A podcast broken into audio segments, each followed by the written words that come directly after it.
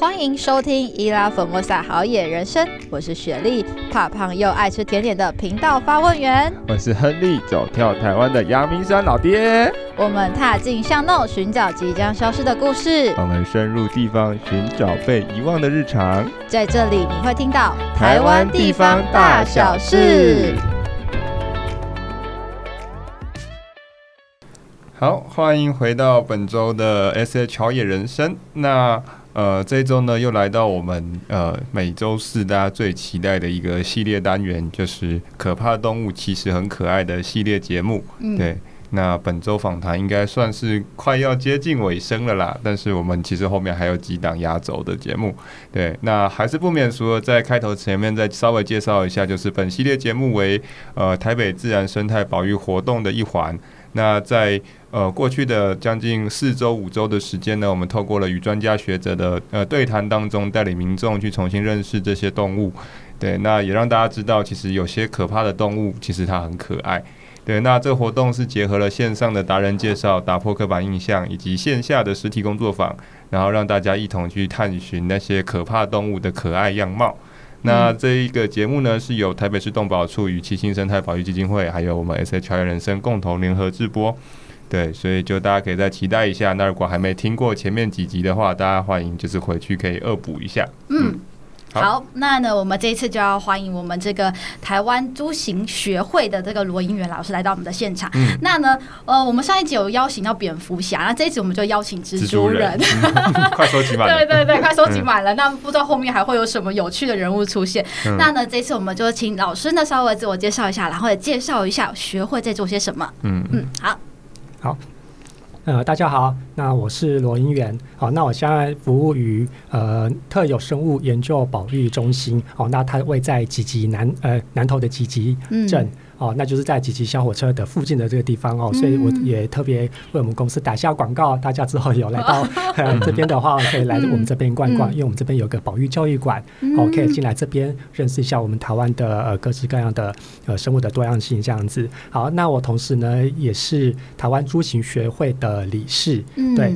好，那我在呃，不管是在中心还是在学会呢，都是以蜘蛛为我主要的一个研究的对象。嗯，那会除了研究之外，还会做蛮多一些保育的呃一些推广或者是教育宣导等等的。嗯、对，那很高兴在这边呃认识两位，那很高兴有这个机会在线上呃跟各位听众碰面，可以呃让我有机会可以来告诉大家一些蜘蛛有趣的故事。好。嗯接下来我们就来问问，因为其实我们本身呢，其实呃，经常的在家里的附近遇到蜘蛛，它呢都不是就是会跟你出来打，它是直接跳出来，会从旁边这样嗅过去，所以 很多时候我觉得一般人不一定是害怕它，是被它吓到。对，我也想问一下，就是请教老师，老师你本身呢一开始是怕蜘蛛的吗？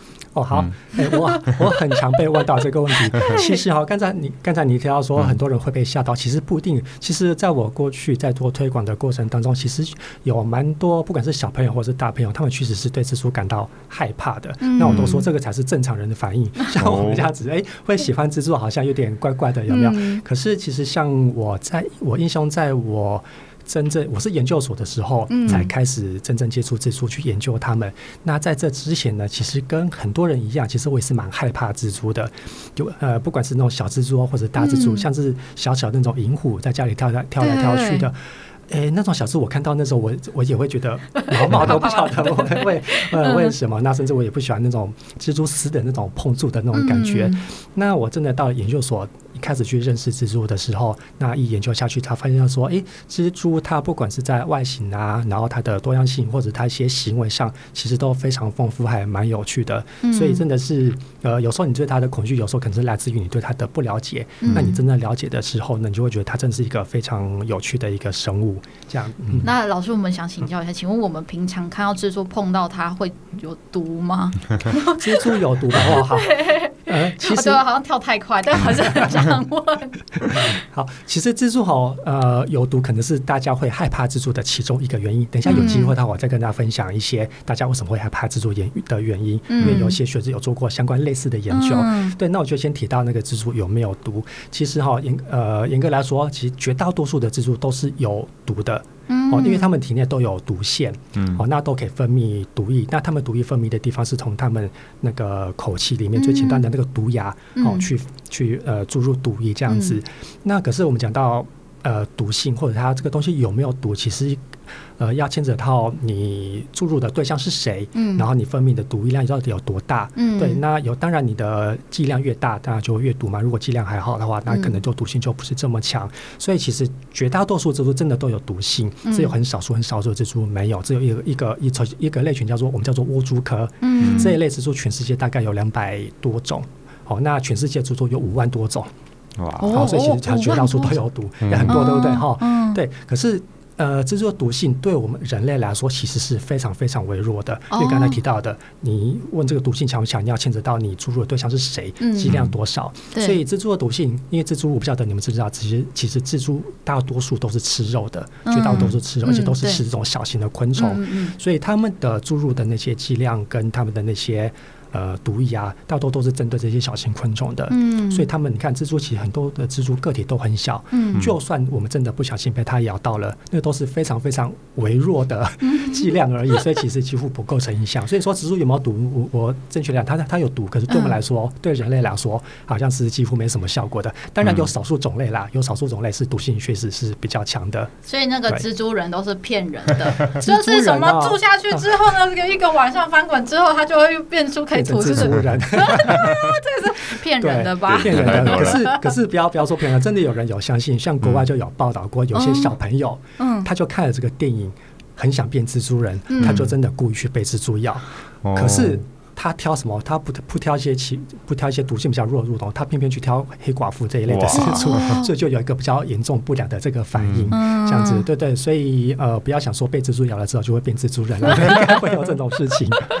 其实应该带着爸爸妈妈带小孩一起听啊，多收听一些。对对对，不然真的，我我真的在看完蜘蛛，我觉得哇，大家马上呢不用去什么打那种毒剂，你要被蜘蛛咬一下就可以有变身。像我自己也被咬过啊，对，我那我到现在都还没有吐丝的能力，所以要让蜘蛛咬你是主要是你要去激怒它，它才会 OK 咬你嘛？还是它是出于什么样的防卫性才会出来咬人？OK，这很重要。其实很蜘蛛哦，它几乎不太会主动的攻击人类。嗯，你要想蜘蛛个体其实很小，那我们很大，所以呃，我们人类对蜘蛛而言其实是一个很大的威胁。其实蜘蛛更怕我们。嗯，哦，所以所以通常我们只要接近蜘蛛或者不小心碰到蜘蛛，其实蜘蛛最主要的反应都是赶快跑走。嗯，它不是。回头过来咬我们，嗯、对，那呃会被咬的话呢，通常只有一种情况，就是我们用手抓住它，然后让蜘蛛感觉到慌张，没有地方可以跑，那这时候当然会会回过头咬我们，嗯，然后想办法争取这种逃跑的这个机会，嗯，对，不然的话，蜘蛛几乎是不太会主动的去攻击我们的，嗯。所以老师那时候被咬蜘蛛是那种很大的那种手掌大的蜘蛛吗？还是还好还好是小小的蜘蛛？被咬是那种被叮的那种感觉吗？呃，虽然说被蜘蛛咬不用怕剧毒反应的时候，可是哈被咬还是会痛，然后就很像被图钉刺穿的那种感觉。那当然，你个体越大的蜘蛛，像是人面蜘蛛，或者是家里的常看到那种拉牙，拉牙，拉牙它有个比较正式的中文名称叫做白额高脚蛛哈。像这种被比较大的个体咬到的话，那当然是。觉得很痛，就像被图钉刺穿一样。可是像比较小的个体的话，它几乎是咬不动你的。它就算咬你，它也咬不动。哦，对对了，而且有时候还隔着衣服，也咬不动啊。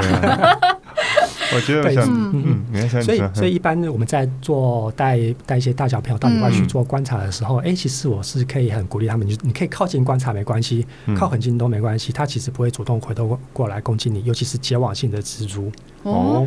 对对对，你常常你你看，你只要你就靠近，它第一个反应都是跑，都是逃跑。是，对对对对对对，好，所以可以很鼓励你们可以近距离观察。嗯，对，只要不要用徒手去捕捉，其实都大多数都是没什么问题的。嗯，你有你这边刚刚讲到就是讲到毒毒性，然后被咬，我就突然想到一个我不知道可能有点笨的问题吧，就是。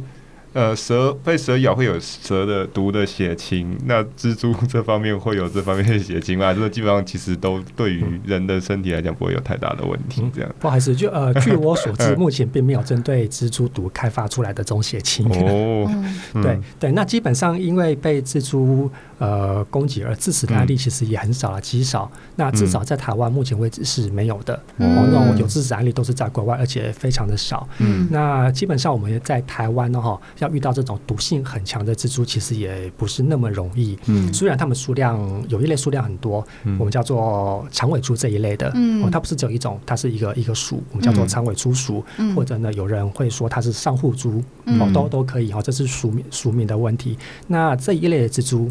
就像这样子哈，这类的蜘蛛它主要是生活在那种树洞下或者是岩缝里面的。嗯，那它比晚上的时候比较会探头出来，要所以这个时候我们才比较有机会看到它。那基本上它都是躲在洞穴里面的，所以基本上我们也看不到看不太到它这样子。对，可是基本上它它数量还蛮多的，在全台湾的一些低海拔山区，其实如果说我们对蜘蛛熟悉的话，其实都还蛮容易找得到它的。嗯，对。那还有另外一类就是。很有名的黑寡妇有没有？嗯、哦，不过台湾没有黑寡妇啦。嗯，我们台湾有另外一类的寡妇属属的蜘蛛，叫做优美黑寡优美黑寡妇。嗯，那它的数量就更少了，而且是集中在呃中部的一些浅山的地区。嗯、那因为数量很少，那主要是生活在一些比较干燥的草原的这些地方，所以基本上我们要看到也不是那么的容易。嗯，对。我自己想要提一个疑问，刚刚因为其实大家因为在线上收听，所以呢不知道我们其实现场的老师有带了这个蜘蛛的标本，非常特别的标本呈现在我们眼前，我们就没有办法想象，其实刚刚老师讲的那个浅山的蜘蛛，它是像看是红色的，然后蛮大，这应该有手掌大吧？呃，有这种是算是台湾蛮最大的一种毒，嗯、有的毒性比较强的蜘蛛。嗯，对。老师，你可以再提一下这个的名字的是什么样的类别吗？哦，呃，这类我们叫做那个长尾蛛。嗯、哦，那为什么叫做长尾蛛呢？就是你可以看到那个蜘蛛的丝油。嗯、呃，如果说等一下有机会介绍到蜘蛛的。特性的话，嗯、那蜘蛛有个特别的构造，就是说丝球，就是他们用来吐丝的地方。嗯，那因为可以看到他们的丝球特别的长，嗯，哦，可以看到吐出腹出腹部末端非常的多，所以我们叫它长尾蛛。哦，对对对。哦，那呃，刚才提到说这种长尾蛛属其实不止一种嘛，它呃，据我们目前所知，它有四种。嗯，那我今天带标本来给主持人看的是。呃，体型最大的一种、嗯、哦，那可是其他的长尾竹鼠哈，体型其实都也不是很大了，大概就是我们的一般人的小指头的那种最末端的指节的这个大小而已。嗯，对对对。好，这个呢，我们有机会的话可以跟老师拿一下照片，然后跟大家分享一下我们现在现这个节目中听到的。如果有机会，你晚上如果你认得了它的洞穴的话，你是可以观察得到的。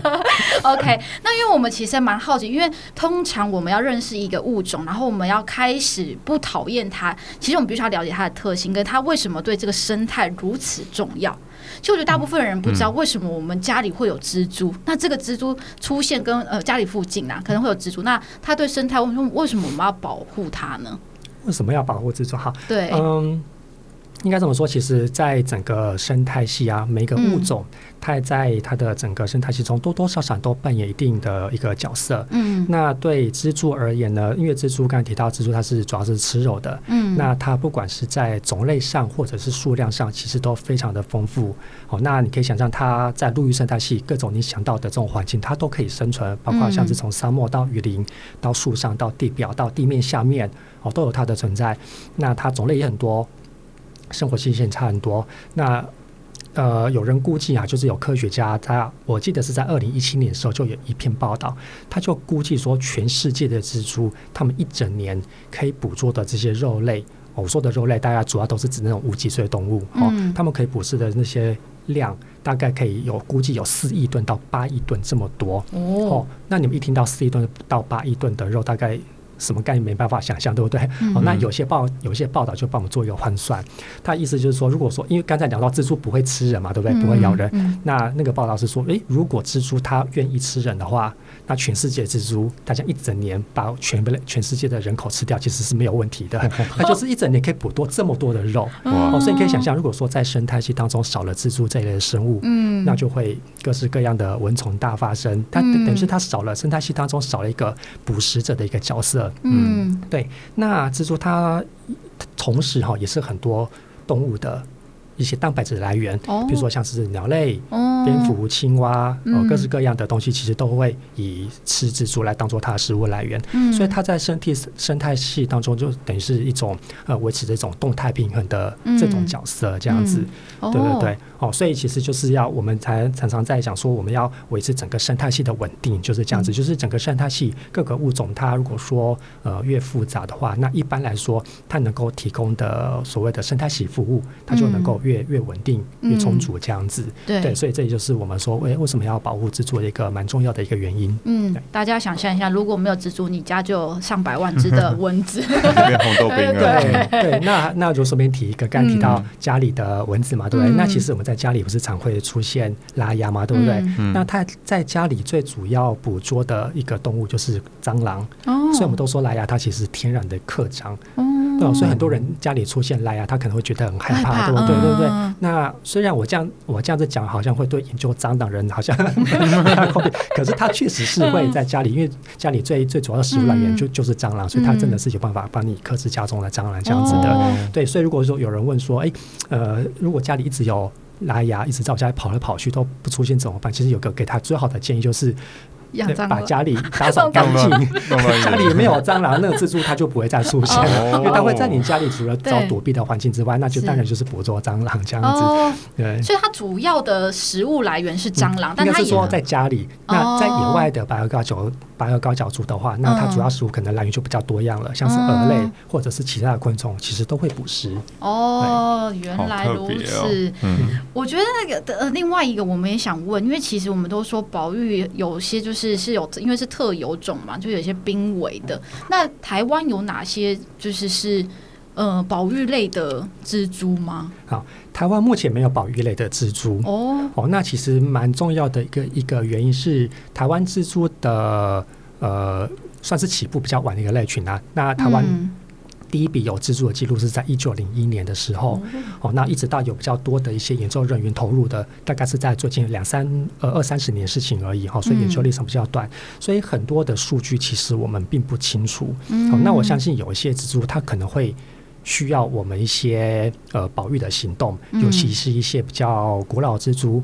或者它的生活是比较长的这种蜘蛛可能会需要，可是我们现在遇到一个问题，就是我们资料不够，所以我们并不晓得说它目前在野外的呃，比如说族群量如何，那族群量有没有在下降，有没有受到过多的一些不是，呃，受到过多的这些呃被采集的压力，因为这些都是评估一个物种到底要不要进入保育类，或者说要拟定保育策略的一个原因。对，所以呃，我们还是需要一些更多的研究啦。对，制作还有很多需要研究的地方。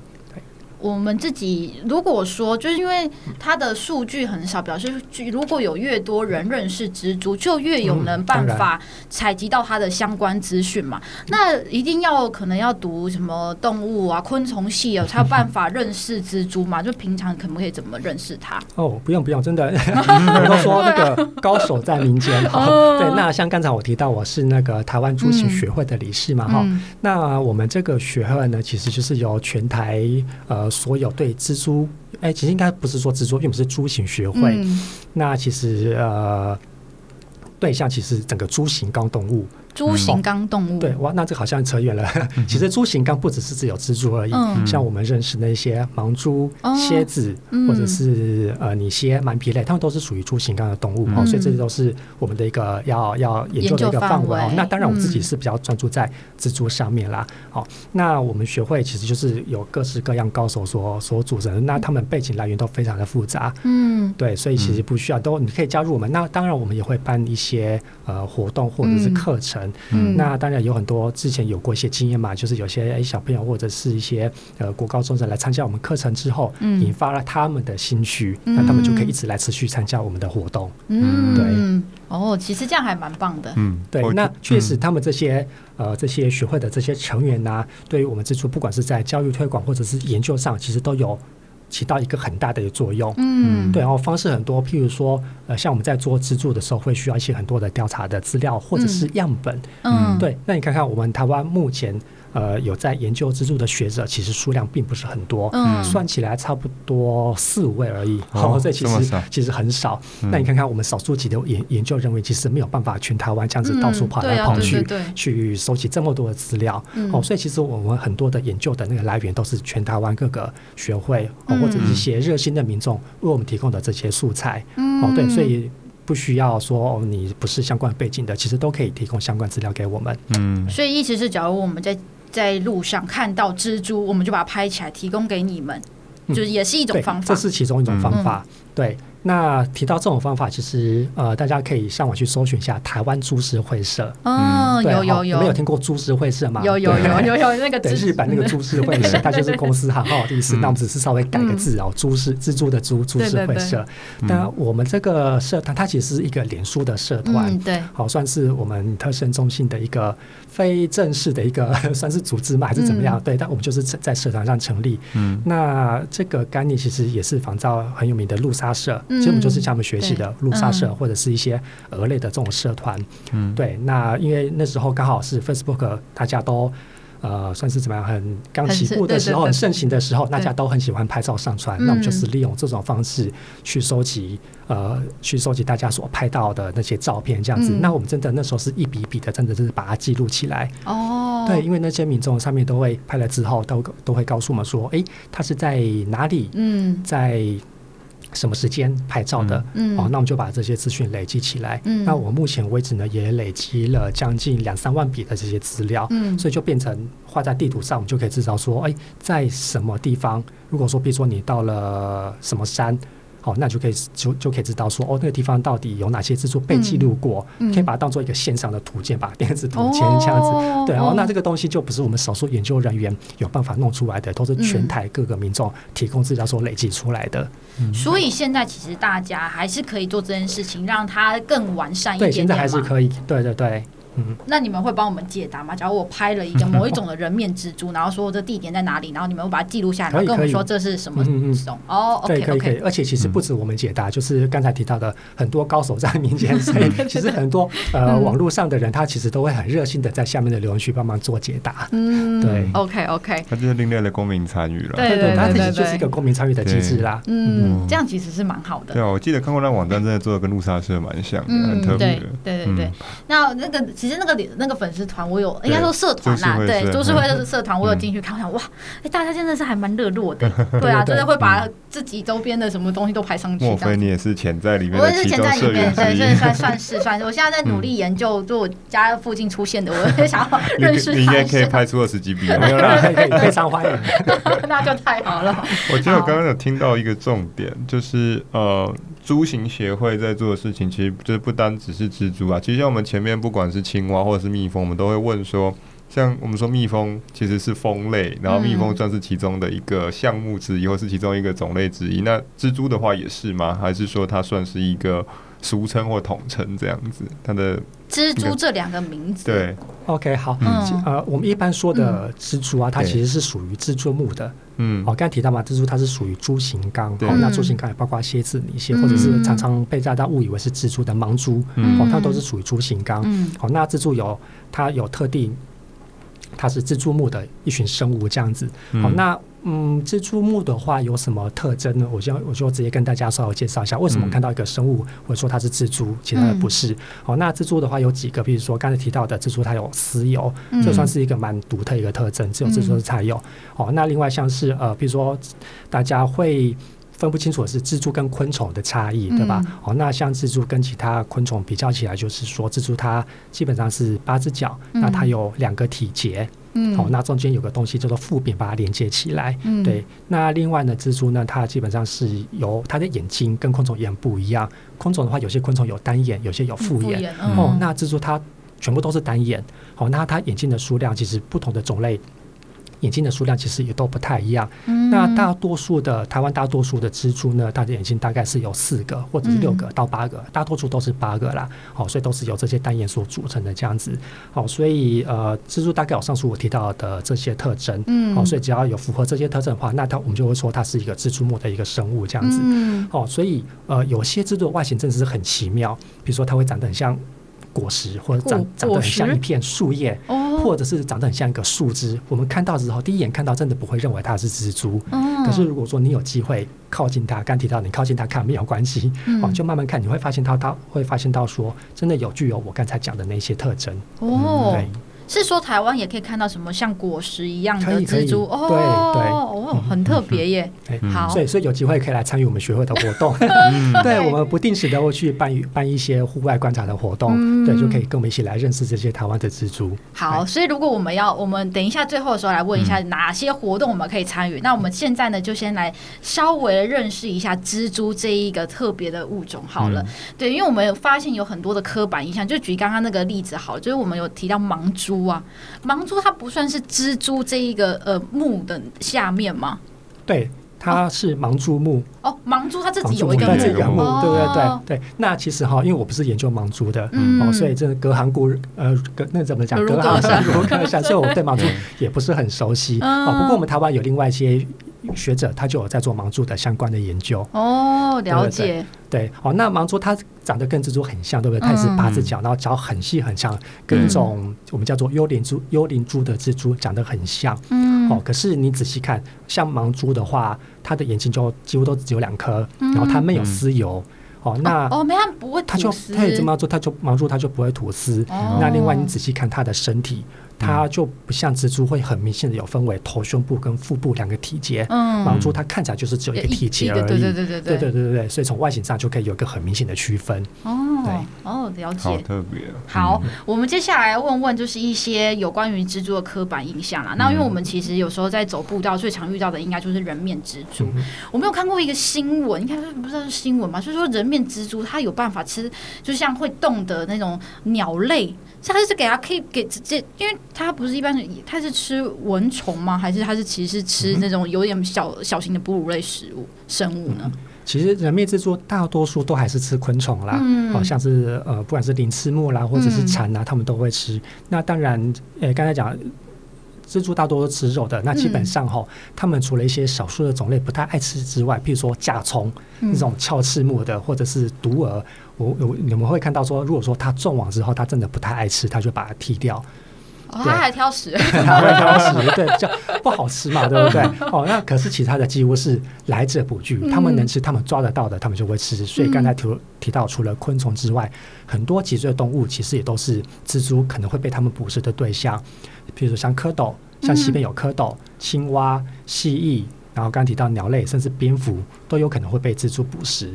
哦，你说人面蜘蛛会吃吃鸟类吗？那当然会吃这些比较大型的脊椎动物，像是鸟类或者是蝙蝠。其实，在台湾发生的其实都是人面蜘蛛。嗯，对，因为人面蜘蛛它体型大。对，那它的网子也非常的大，嗯，哦，那那它的网也算是蛮坚韧的，嗯，哦，所以其实有时候确实就是会有一些比较小型的蝙蝠或者小型的鸟类就会中网，嗯，对，那他们可能没办法挣脱，那挣脱大脚累了，比比较虚弱了，那这时候人面蜘蛛就可能会去把它们捕食起来，嗯，对，那在野外比较常看到被捕食的倒是一些蜥蜴。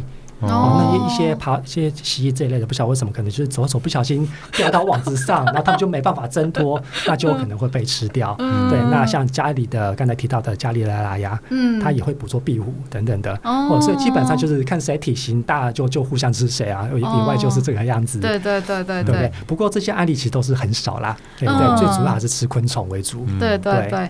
那其实人面蜘蛛好，因为刚刚老师有提到它的网非常之坚韧，因为我们。就看不小心有没有碰到网，它网还是就会就是像会像什么缩回去吗？为什么会是为什么会这样子啊？缩回去，就是有些他们蜘蛛会把自己的网给收回去的这种嘛。对对对对对，它会收网。对，有些因为其实呃，蜘蛛是它算是因为它主要的那个成分都是蛋白质，就是氨基酸做主成蛋白质。哦，那基本上呃，吐丝对蜘蛛而言也是一个蛮耗费能量的一个行为。哦，那当然也是他们。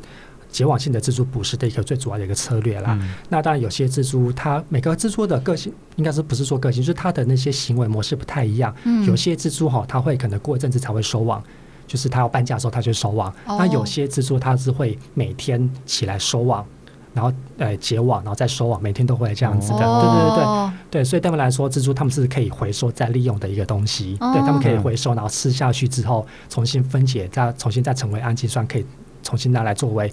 制造蜘蛛丝的一个原料。哦，好环保哦，对，很环保，没错没错。回来环保先驱是他们。对对对对。我觉得延续这个蜘蛛网问题，就我们之前也有听说过，就是。好像有些蜘蛛网是有那个方向性，就是可能比如说纵向的跟横向的蜘蛛网，有些是会粘，有些不会粘，是不是？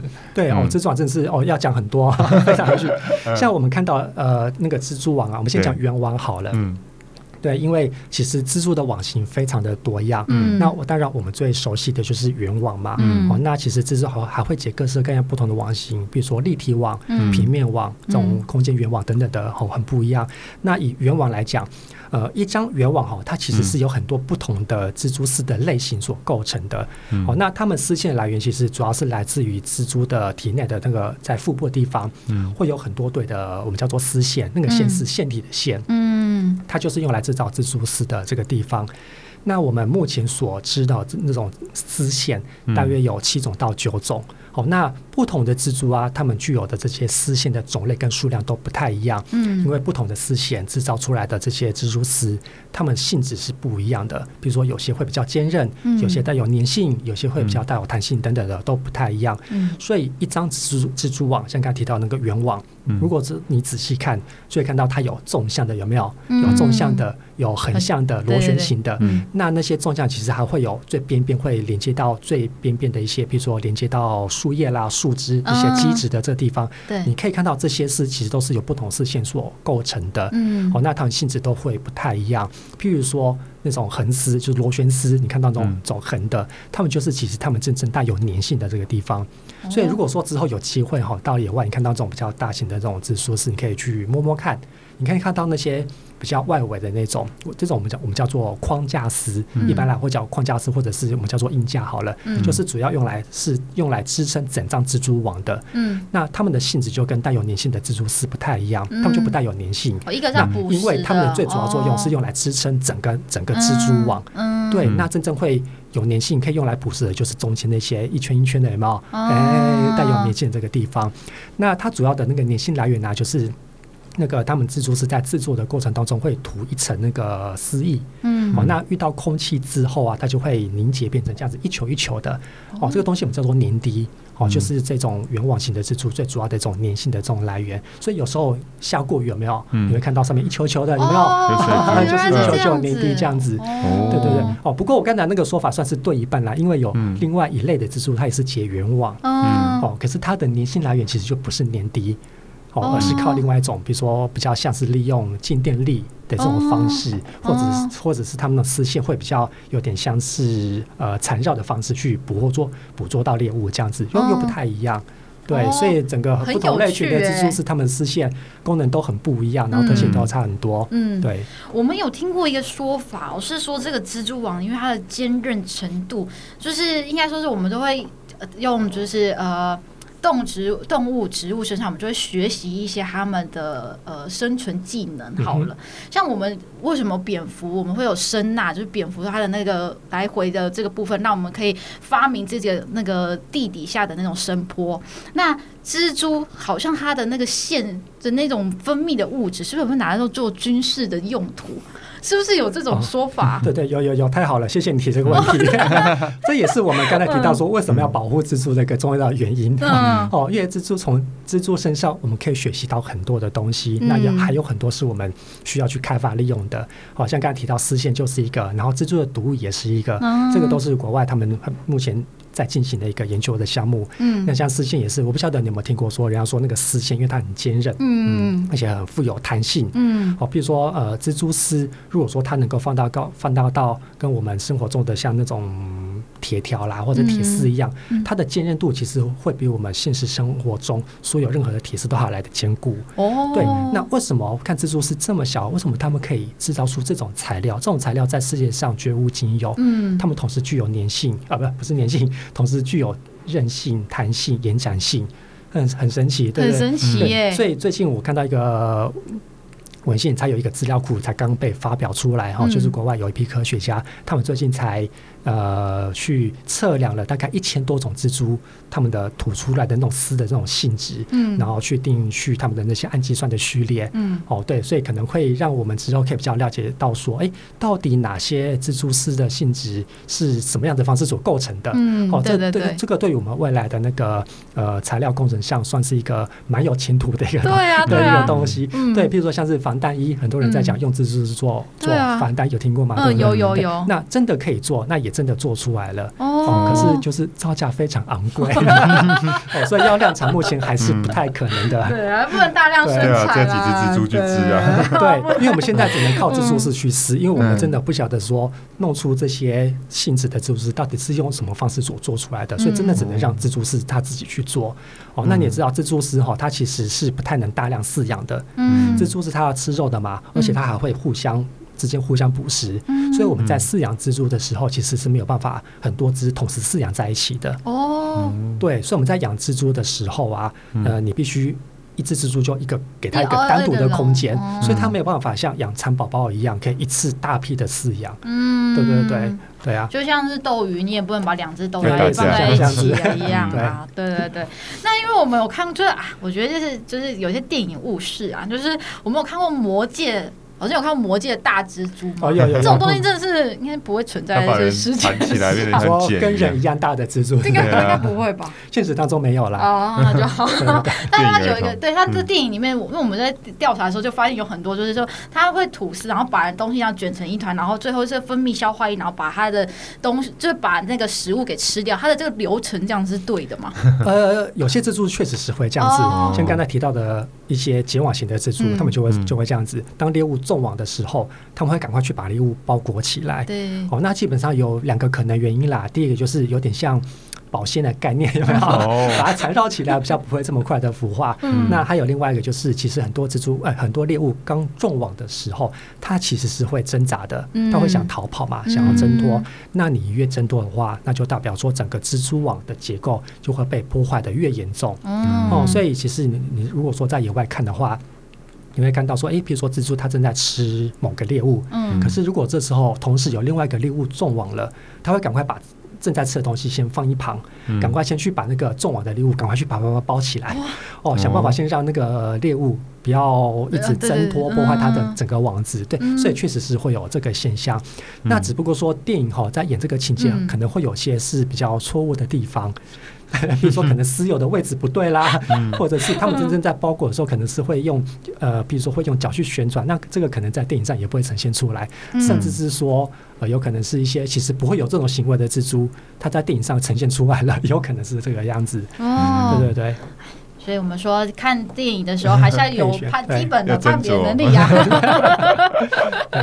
好，嗯，那你有什么想要问的？嗯，再来，呃，就算刚有稍微提到一下一些东西，但我觉得还是蛮好奇，就是像，呃，我们一般讲一些生物会好奇它的栖地是什么。那蜘蛛的栖地，除了我们刚刚讲可能山洞之外，就是比如说像协会这边我在做保育的话，对于蜘蛛的保育的话，通常会用什会去哪哪一种栖地寻找它们这样子？嗯。哦，非非常对，应该提到刚才提到，其实蜘蛛它的 呃可以生存的环境非常多样，嗯，所以基本上我们在调查，因为应该是说，呃，我们在调查的时候，等于多多少少都会到一些目的性，就是我们会想要问一个问题，嗯，好，比如说，比如说这个地方为什么会造成蜘蛛的多样性比较高，或者是比较低，嗯，那我们就会探讨到底是什么原因。那这种情况下，我们会尽可能去搜寻一个一个区域的所有的蜘蛛。那你可以想象一个区域它的栖地类型很多样，可能有树林有。有有有草地，有池塘，甚至有些蜘蛛它是会生活在溪边的，或者是池塘的这样子。所以，我们通常在调查蜘蛛的时候呢，其实是会采用很多各式各样不同的方式。对，因为可以想象，在树上结网的蜘蛛跟在地面下走的蜘蛛，我们所需要的调查的方式其实是很不一样的。嗯对，所以我们真的在做这种系统性的调查的时候，其实我们真的是会很需要像这样子，同时用。用目视搜寻啊，或者是甚至是用虫网，甚至是架设陷阱的方式去收集这些蜘蛛，这样子。对，那尤其很多蜘蛛它的个体非常的小，那又是底栖性的，我们用肉眼真的是很难去找得到。哦，所以有时候就是会需要架设陷阱，那就是也是说比较有一个标准化的流程啦，这样到时候做出来的收集到的资料才能够做一些后续的分析。嗯，对，我觉得老师们非常重要，因为你说这么小的，像是指节这样的蜘蛛，我们平常 都是很难看得到。哦，指节很小吗？其实有很多蜘蛛大概都是零点三、零点二公分，这么 小，很多很多蜘蛛都是这么小的体型。那这样子你们要怎么样去去找到它们呢？哦，所以刚才提到，我们就会靠、啊、靠呃扫网啊，对，或者是设陷阱的方式。嗯、那很多像这种蜘蛛啊，我们也没有办法在野外的当下马上就辨认得出来。嗯、哦，其实我们在做蜘蛛辨认的时候，其实很需要去观察它的一些比较维系的一个特征。嗯，哦，那最重要的呢，其实就是它的那个生殖的器官。嗯、我们还没提到是蜘蛛的生殖器官，嗯、对不对？嗯，对。其实我们常常在鉴定蜘蛛蜘蛛的时候呢，其实是需要收集样本，然后回到实验室。嗯然后到显微镜下仔细去看它们的这些特征，嗯、对，因为很多，尤其很多的蜘蛛啊，它们特征，它们可能是在外形会差很多，嗯、可是，在细微的特征上，其实是会很不一样的。嗯，对，哦，真的蛮特别的。我想再问一个问题，就是，呃，我突然想到一件事情，就是。嗯，我们一般在家里碰到蜘蛛，或是听到有人在惨叫，然后去看到蜘蛛的时候，通常大概都是晚上的时间。然后像我们白天大概在山上，可能除了人面蜘蛛以外，通常都是看到只有蜘蛛网，然后没看到蜘蛛。所以，难道蜘蛛是以夜行性为主吗？还是说它们比较是晚上才会出来活动呢？哦，其实都有哎，嗯，蜘蛛有夜行性的，有日行性的，哦，所以我要提到，像我们刚才说，刚才提到我们要做调查嘛，对不对？所以我们不止白天要调查，晚上也需要，哦，因为白天的种类跟晚上的种类，那个蜘蛛类型是很很不一样的，对对，所以其实都有。那像刚才提到的拉雅，它就是夜行性的，白天的话它都是躲起来，对，哦，所以不不太一样，嗯，哦，了解。我们最近也在那个，因为为了要了解各式各样蛛蜘蛛的这种不同。同形态，我们就发现还是有人会养蜘蛛。那些养蜘蛛的人，他们就是在想些什么呢？就是他们是怎么样观察它们？是因为它的稀有性，还是因为它的纹路啊？它的什么让大家会想要饲养它们这样子呢？嗯，我觉得这种人都有啦。就是有一批人，他就是会有点像是怎么讲猎奇嘛，或者是很喜欢找新鲜感，就是那种越稀有越特别的东西。他们就越喜欢，嗯，对。那通常其实会被饲养的蜘蛛，大概有分，我我自己觉得啦，大概分几个。第一个就是跳蛛这一类这一类的，跳蛛，哎，就是你们有没有听过银虎？就是我们家里常常看到那种个体比较小，然后眼两颗眼睛很大颗的那种在前面，它其实是八颗眼睛啦。那其实有两颗特别大颗，有没有这种银虎？很多很多人会喜欢饲养它们，因为它们看起来就比较可爱，对吧？因为两颗眼睛大大的。那还有另外一类哈，大概就是那种所谓有毒的蜘蛛，或者是宠物店常常在卖的那种毛蜘蛛，有没有？像这种就是比较一些比较。特殊的就是他们会觉得哦，这种有毒，我越我越想要养，看起来越奇怪，我越想养，多少还是有这样子的一些一些受众啦。嗯，了解。那他因为我们都知道，有些就是呃买回来饲养之后不喜欢就放生，那有没有就是这种呃饲养之后放生的外来种会变成入侵种的吗？嗯，其实目前还没有这样子的案例。哦，对，因为在台湾这样子会被饲养的，尤其是会被这样子进口饲养的，大多数都是。毛蜘蛛就是我们所谓的捕鸟蛛，有听过哈？像捕鸟蛛这一类的，那基本上很多捕鸟蛛，它们的原始的栖地都是属于那种热带雨林，比较潮湿的那种热带雨林。好，所以台湾的呃大多数的栖地并不太适合它们生存。好，那还有一点就是，像这种毛蛛，它一般来讲，它们的寿命会比较长，生活时也比较长，所以比较不容易一次可以弄在台湾的野外建立大量的族群这样子。对，那基本上。呃，你进口蜘蛛饲养他们的饲主，我想他们。都花了 这些时间精力去饲养它们了，基本上不太会有放掉它们的行为啦。对。所以老师你自己的在做这样的过程中，你们有养蜘蛛吗？哎，我们会养蜘蛛哦，不过基本上我们并不是养刚才提到的那种毛蜘蛛，我们不太会养，我们都会养台湾原生的。那可是基本上会养的话，都会有一些目的性哦，比如说我们要做一些行为生态的一些试验，嗯，或者是观察，那我们就会去饲养它们，就是大量饲养才能够去收集一些我们需要的一些研究的数据。嗯，那还有一种像我自己会比较常需要饲养的原因是因为我们想要知道说，譬如说，呃，我们常常还是有很多蜘蛛，它的小时候跟长大之后，它的样子我们目前对不起来。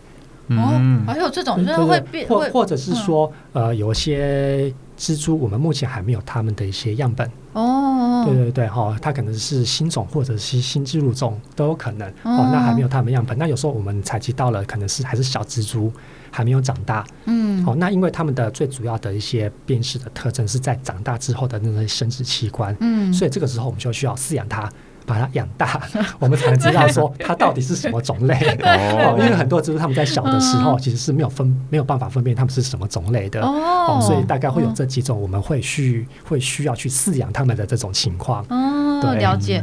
我们我们就是在过程当中，因为我们有前面有访过什么。蛇啊，蜘蛛啊，呃，不是蝙蝠，然后的什么蜜蜂等等。那我们有听过，就是蝙蝠，因为有蝙蝠保姆，他们就是有因为蝙蝠人掉下来，然后他们就受伤，就拿回家饲养，他们是认主人的。那这个蜘蛛这种种类呢，就养了当然希望它认主人啊，这种生物会吗？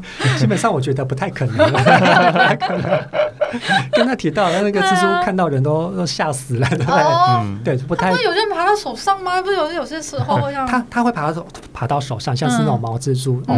所以我要提一下，那毛蜘蛛有些个性差很多，不同种类个性差很多哦。那你们看到那种蜘蛛可以呃在你们手上这样游走的那个，都是饲主他们知道这些种类他们个性大概是怎么样哦。对，所以那当然是可以让它在行走了，可是它不会知道说哦，因为这个是主人的手，所以我可以在它身上爬，而 且。其他的人就不行，然后并不会这样，对不对？像像我据我知道，在国外有些博物馆或者是一些单位，他们也会饲养蜘蛛，这种毛蜘蛛来做一个呃教育宣导的一个材料。对，那他们就会试着让来参观的民众，就是可以让你摸摸看，让你在手上爬爬看这样子。那是任何人手过来都都可以让他爬，所以他不会说哦，因为你不是我的主人，我就不亲近你。其实不会这样子啦。哦，对对对对，毕竟蜘蛛它并不像一些呃哺乳动物有比较高级的。这种比较高的认知能力啦。嗯，明白。我想延伸着再问一个问题，就是我们刚才其实有提到蜘蛛，它有的就是眼睛很多嘛，那就请问蜘蛛的视力好不好？对，嗯，大多数不是很好，不是很好。对啊，哦，那像我们知道视力最好的，大概就是那种。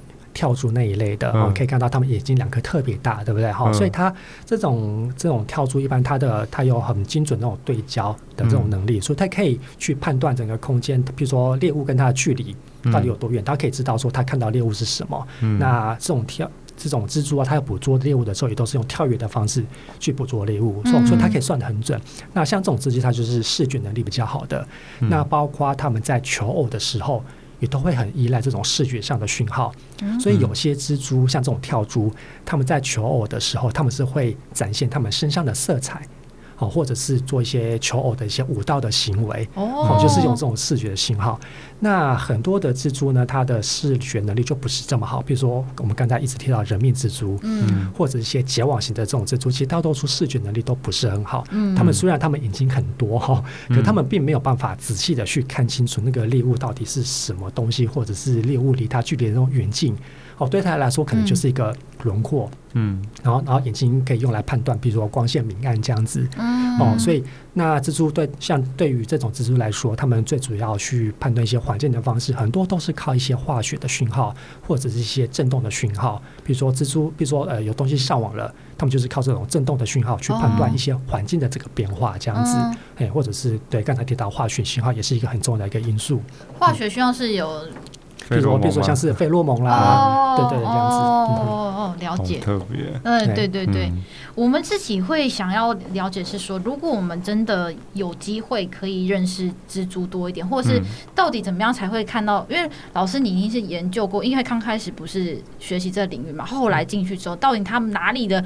有趣之处，让你想要继续的去研究他们。OK，好，对啊。那其我一开始进去的时候，就是接受很大的挑战，我去研究一个夜行性的蜘蛛，它也个体也蛮大的，而且是出现在溪边。嗯，好，那个东西叫犀角蛛。好，那那时候我是研究它的族群遗传啦，哈。那可是我在去寻找蜘蛛的过程当中，就会知道说一些各式各样蜘蛛的一些有趣的事情，一些一些一些有趣的行为。嗯，那。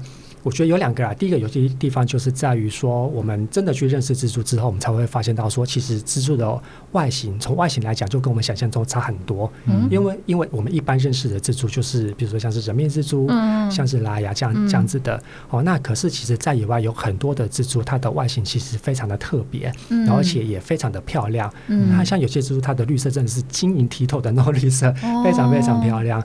对，那还有就是它的行为其实是很多样、很有趣的，像刚才。提到不管是结网的行为，或者是求偶的行为，或者是捕食等等的，好像这种行为的地方都是值得我们仔细的去观察。嗯，那你就会觉得说，哦，喂，蜘蛛这种个体这么小，可竟然竟然可以展现出这么复杂这种行为，你会感到蛮蛮赞叹的。嗯，对，OK。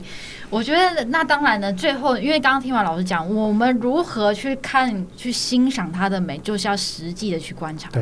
嗯、老师，你们最近有什么推荐的活动可以跟你们一起参与蜘蛛观察吗？最近啊，对，呃，应该是说，其实我们学会啊，或者是我们特生中心这边，其实常常会不定期的去举办一些活动啦。嗯，那如果说最近最近可能要到明年明年了，到明年了，天哪！